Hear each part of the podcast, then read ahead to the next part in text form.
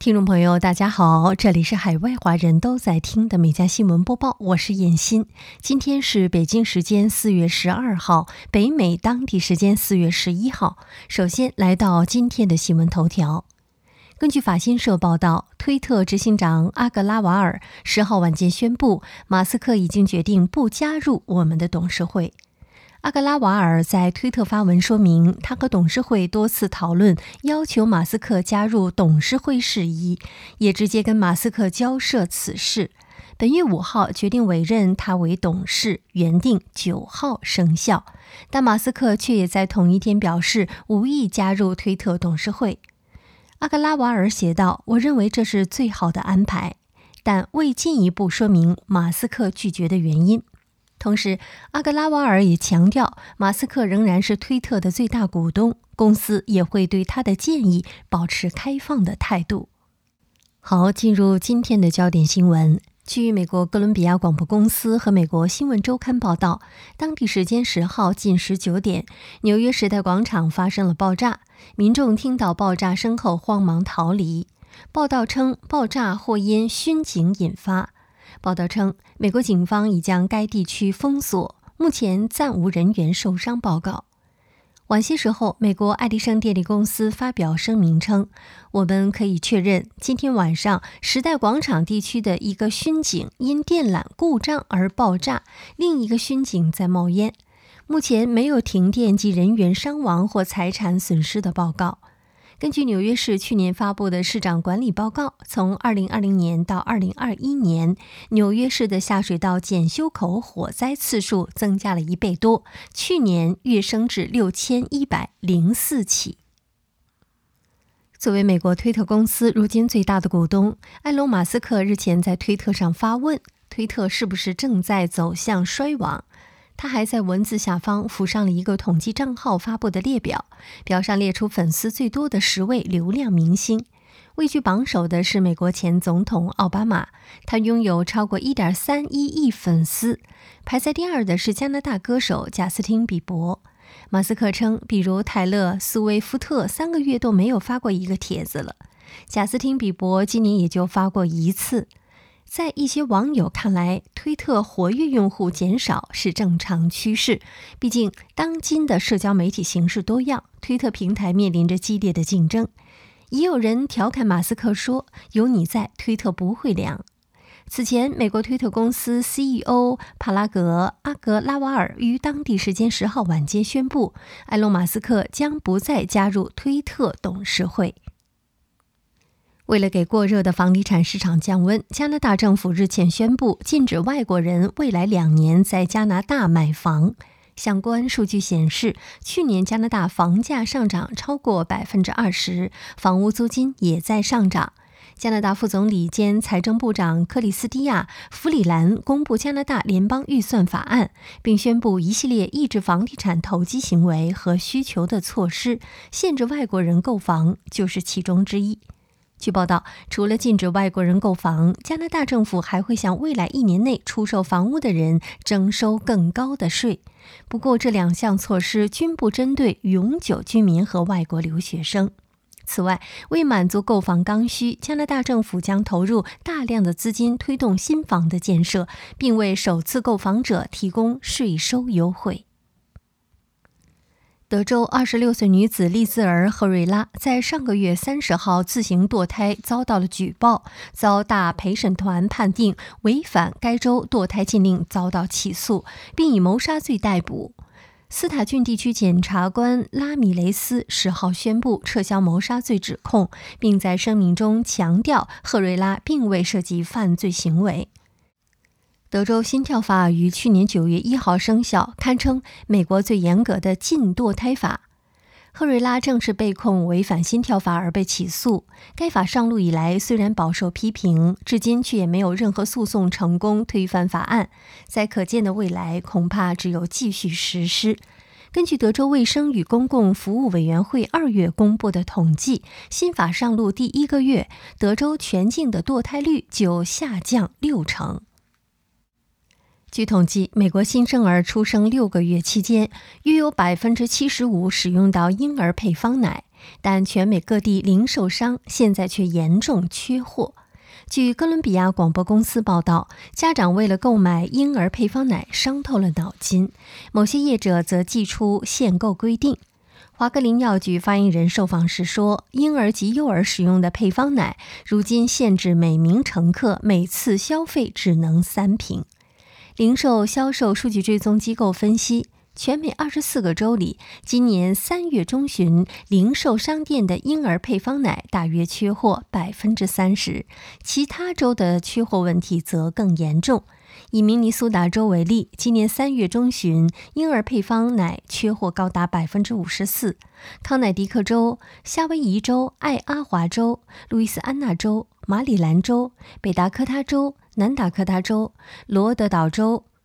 与德州，当地零售市场婴儿配方奶缺货至少百分之四十。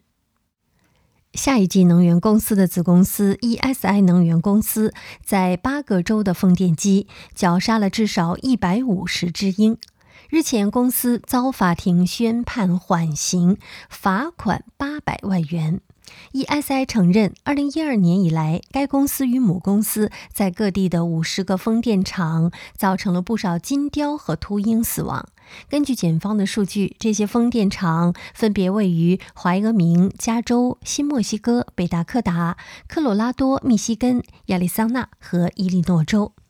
不过，美国国鸟秃鹰2007年以后就不再列为濒临灭绝的保护动物，因为秃鹰脱离了广受农药毒杀等危机，突然大量富裕。如今，阿拉斯加除外的本土就有三十万只。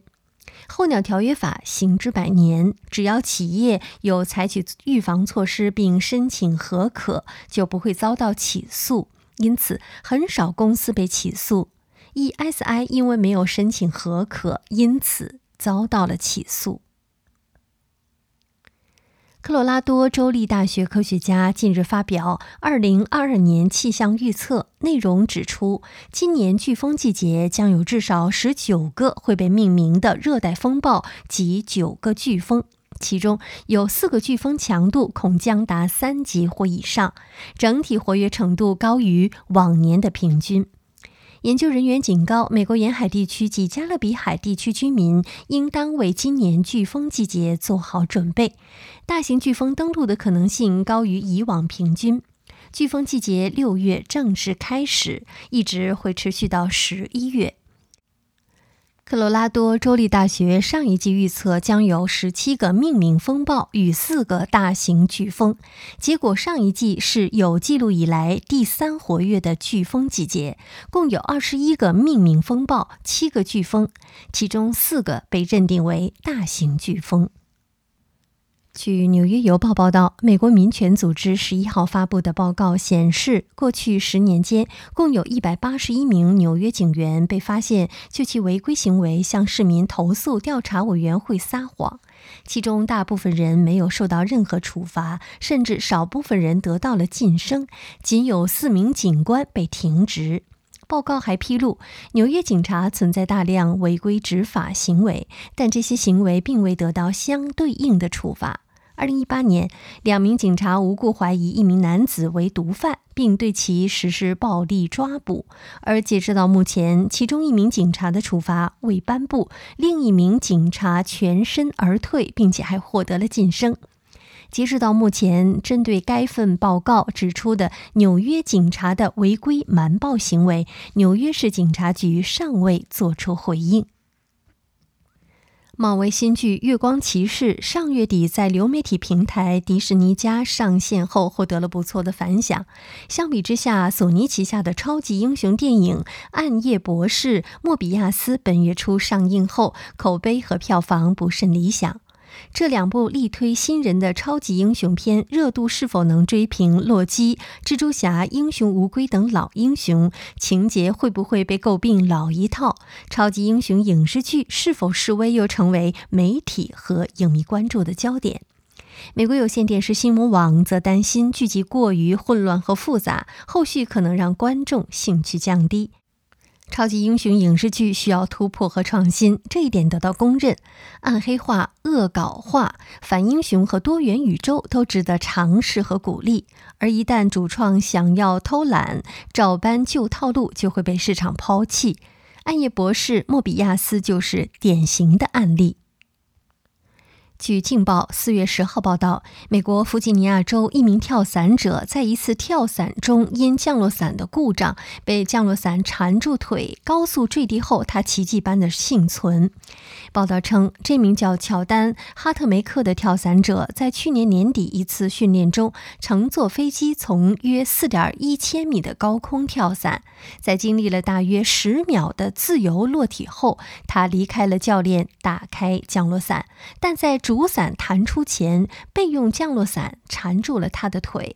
乔丹以约每小时二百千米的速度向下坠落，之后备用降落伞从他腿上脱落并打开，主伞在此过程中受到震动，从伞包中弹出，两个降落伞向不同的方向作用，乔丹旋转着坠向地面。通常以这种方式坠落会导致跳伞者重伤或者死亡，但乔丹奇迹般的幸存下来，并在三个月后开始尝试行走。乔丹还称这一切感觉很不真实，但他感激事故让他成长。据 BBC 和《卫报》四月十号报道，西班牙国民警卫队在巴伦西亚的一处仓库查获了千余件非法藏匿动物标本，总价值高达两千九百万欧元，其中包括一些灭绝和濒危物种。报道称，此次查获的动物标本为欧洲地区单次数量最多的一次，标本中包括犀牛、北极熊、大象、狮子、猎豹等。在这一千多件的动物标本中，有四百零五件属于濒危野生动植物种国际贸易公约附录所列的保护物种，其中还有已经在野外灭绝的物种弯刀羚羊和濒危物种孟加拉虎。调查人员表示，该仓库的主人因为涉嫌走私和危害动植物，正在接受调查，但目前他还没有被逮捕。